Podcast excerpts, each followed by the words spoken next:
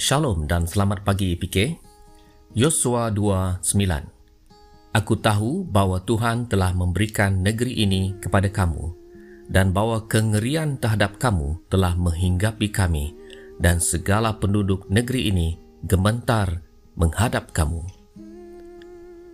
Yosua 2:9 adalah kata-kata daripada seorang wanita yang bagi dunia tidak mempunyai keistimewaan dunia mungkin menggelar Rahab sebagai perempuan sundal atau pelacur dan tidak mungkin akan dipakai Tuhan. Tetapi bagi Tuhan, Rahab adalah sungguh istimewa dan kisahnya tertulis di dalam Alkitab sebagai pribadi yang mempunyai iman yang hebat.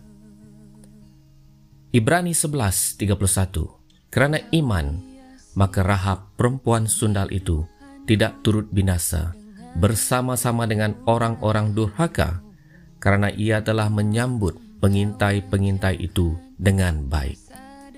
Jadi saudara, bagaimanakah iman Rahab?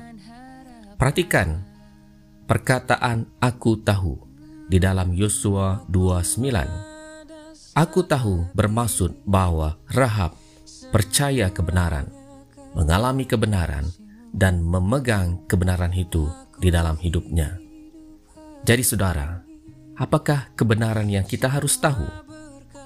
Kebenaran yang kita harus tahu dan kita pegang hari ini adalah Yesus mengasihi kita.